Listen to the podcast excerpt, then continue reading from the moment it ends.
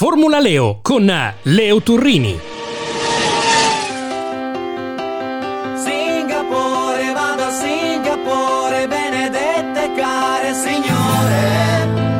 Singapore, vado a Singapore, che mania di Beh, fare cari signore e cari signori, a Singapore ormai la Formula 1 va da parecchi anni.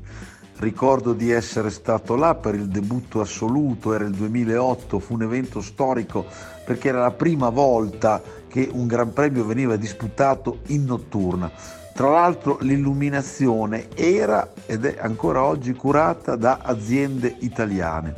Si trattò di qualcosa di epocale anche perché, come qualcuno ricorderà, in pista capitò di tutto, ci fu persino uno scandalo a scoppio ritardato perché un anno dopo, cioè nel 2009, venne fuori che una macchina, quella di Piquet Junior, era uscita di pista apposta per favorire la vittoria del gioco delle soste ai box del compagno di squadra in Renault che si chiamava, guarda caso, Fernando Alonso, ci fu anche un procedimento sportivo, squalifiche, venne coinvolto Flavio Briatore. Insomma, a Singapore, devo dire con franchezza, è sempre successo un po' di tutto e non solo per colpa delle luci artificiali. For the first time in 2019, Sebastian Vettel takes the checkered flag and wins the Singapore Grand Prix. Yes, Sebastian. P1. Nice job. One and two for Ferrari. Awesome job. Well done. Insomma, Singapore è un luogo mitico, a dispetto vorrei dire della sua breve storia, perché vi ho detto sta sulla mappa del mondiale soltanto dal 2008. Stavolta Verstappen con la Red Bull ci arriva da favorito, potrebbe laurearsi campione del mondo con largo anticipo, bla bla bla. Ma quello che avete sentito in precedenza, vale a dire l'intervento via radio di Seb Vettel tre anni fa, è un omaggio all'ultimo pilota Ferrari capace di vincere a Yas Marina, che fu appunto Seb nel 2019. Ed è anche, vorrei dire, un riconoscimento non soltanto alla carriera di un quattro volte campione del mondo, ma anche a quella peculiarità a cui ho accennato in precedenza del circuito della notte. Perché come si fa a dimenticare che nel 2017 ci fu quel gigantesco crash al via che coinvolse le due Ferrari di Vettel e Raikkonen e naturalmente Verstappen che all'epoca era, come si usava dire, uno sfasciacarrozze.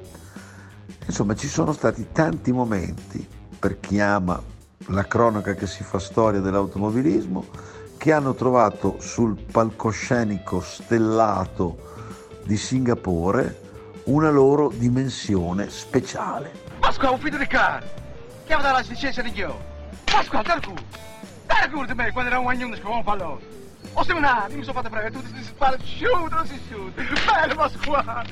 Se non stare qua, non si cangiate, bello, tun, tun, tun, tun! E le capite come sto? Stanno buono, stanno che non te! Come eravamo? È uguale! Hai venuto, poi ci do una scopa pallone, e te! Sei mental fe, mental fe, ma ascolti e tanto cazzare sempre! Ma tu te lo quando guagnando! A Roma da macchia, bello guagnando me! Bello, mannaggia! E poi possibile a Roma dove si Mannaggia! Ah, adesso mi ricordo. Don Peppino. Don Peppino! Mannaggia. E se per caso vi state chiedendo cosa c'entri Lino Banfi con un podcast dedicato alla Formula 1, beh, insomma, io ho fatto ricorso a questo sketch famosissimo sull'incomprensione ai ceffoni, perché veramente non sono riuscito a capire se tra John Elkann e Mattia Binotto ci stia la stessa linea di pensiero in proiezione futura. Lo sapete, il presidente a Monza ha detto ah vinceremo nel 2026. Il capo del reparto corse ha spiegato che però non era una data conclusiva, ma come sorta di auspicio voleva dire il presidente secondo Binotto entro il 2026, quindi forse già l'anno prossimo. Insomma, sperando che in Ferrari non finisca Ceffoni, vi lascio con l'ultimissima riflessione che riguarda la Formula 1. Adesso è ufficiale, dal 2023 avremo 6 sprint race al sabato, anziché le 3 disputate nelle ultime due stagioni, per la verità quest'anno ne manca ancora una. Io forse stupirò i tradizionalisti, ma sono favorevole a questa innovazione proprio perché credo che i Gran Premi, la Formula 1, l'automobilismo non debbano mai avere paura del futuro, ma di certo avremo modo di riparlarne, magari già dopo il Gran Premio di Singapore, sperando che si capisca che la Ferrari è andata forte e ha vinto. A presto!